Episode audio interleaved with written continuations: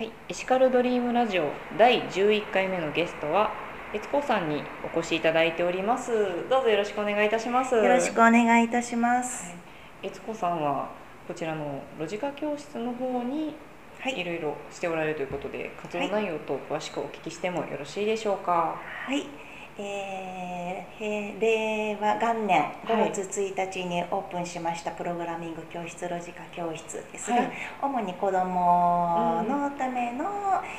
えープログラミング教室なんですけれども、はい、ただお子さん相手なので夕方はい、のみになるので、午前中ですとか夜の時間を使って他に何か地域に密着したことができないかなと思い、うん。えー私の国技である語学を生かして、はい。英会話教室を開こうとも思っています。えー、そうなんですね。なぜその英語という部分を特に得意だったということは何か海外経験とかおありなのでしょうか？そうですね、えー約18年間タイに住んでいました。うんその前はオーストラリアでも1年半住んでいました。えー、はい。でタイではダイビングのインストラクターをしていまして、えー、はい。主にあのクルーズ船ダイビングのクルーズ船で、はいい、ろんな外国人世界中の人たちとうん一緒に、えー船での生活4泊5日え船の生活をしていたので、はいたくさんの外国人とお話ししたり触れ合うことが多かったので、はいその経験を生かして、ー、うん。英会話をはい皆さんにお伝えしたいなと思います。そうなんですね。えー英会話ということで特に何か他とは何かここら辺は違うよっていうのがあったりするのでしょうか？そうですあのいわゆるネイティブによる英会話教室というのはたくさんあるんですけれども、うん私がしたいのは英語で会話をする外国人と会話をするというところに趣旨を置いています。うんうん。結局あの今大阪万博に向けてのうんたくさんの外国人に注目されていますし、はい。今大阪もすごく観光地として世界中の人たちがたくさんはい。訪れていますよね。で私たち日本人は外国人イコール英語と思っていますけれども、うん来られる方外国人は皆さん英語のネイティブじゃないです、うん。うん。あと特にヨーロッパの人たち、うん一見白人さんイコール英語と思いますけれども、うんヨーロッパの人たちも英語のネイティブの人たちじゃないので、英語が通じにくかったりします、はい。でも英語はやはり世界共通語なので来られる外国人も英語で話しかけたりします、はい。えー例えばじゃあその人たちに対して流暢な英語で会話をしたとしても、結局通じなかったりします、うんはい。私たち日本人も流暢な、えーネイティブの英語で話しかけられるとやっぱり耳が慣れていないので聞き取れない、理解できない難しい単語を言われてもわからない、そこで簡単な単語中学生程度で習うような単語をつで話しかけてもらえると私たちも理解できますし、結局今来ている外国人の人たちもそうなんですね、うん。簡単な英単語を使わないと彼ら彼らには通じないので、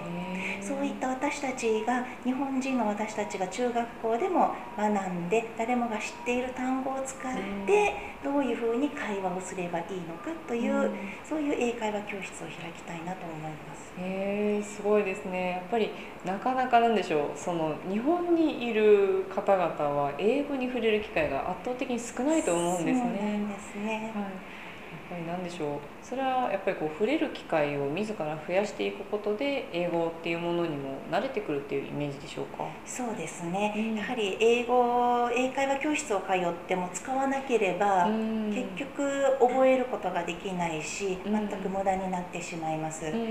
例えばこれから英語圏の方に留学をするとか転勤になるというのであれば、ネイティブから学んだ英語をうん。学んでいった方がいいと思うんですけれどうも、ん。ただあの特にそういう経営これからそういう予定がないっていう人はいくらうん。難しい英語を学んでも使うことがなければ、うん。全く無駄になってしまいます。うん。でもっと気軽に今は使える英語を使ってそしてうんたくさん外国人もいるのでその人たちに話しかけやすいような、うん。そういう英語をあの皆さん そういう英語を身につけていただいてもっと気軽に外国人が困っている人がいればすぐに助けられるうんっていう自信をつけてもらえればなと思います。特にやはり幼い子どお子さんたちのためにも地域活性をしていってちょうどここの塚本で学んだ方々が世界に飛び立っていってくださるのが一番いいですよね。そうですね、はい子供さんからと大人おじいちゃんおばあちゃんまでこう、うんみんなが元気になって、、はいろんなことに興味を持って楽しく生活ができればなと思います。ですよね。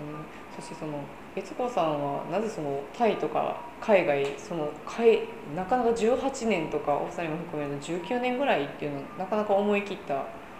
旅立ちですよね。それともあっという間ですか？そうですねあっという間ですいえーつも思いつきでもともと海外で住むいろんな国の人たちと話をするような仕事をしたいというのが夢だったんですね。えーはい、でもじゃあこの仕事をすればそういう夢につながるかなっていうのが全く思いつかなかったので、うん。とりあえず行って。おおはい。興味があることをすると必然的いつの間にか気づけばあ子供の時に描いていたうん。いろんな国の人とお話しする仕事についていたなっていう感じなので、まあ、ただ漠然と海外に行きたい海外に住みたいっていうのだけではい。来ました。すごいですね行動力がまず。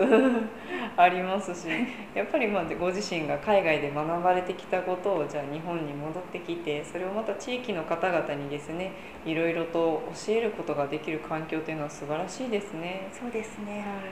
本当にもうぜひぜひですね今後もあの地域活性という部分で頑張っていただきたいななんて思っております。はい、ありがとうございます。はい、それではですね最後に私の方がエシカルで何すると言いますので、はい、こちらの紙のものを読み上げていただいてもよろしいでしょうか。はいはい、それでは言います。エシカルで何する？英語で地域と世界をつなごう。はい、ありがとうございます。ありがとうございました。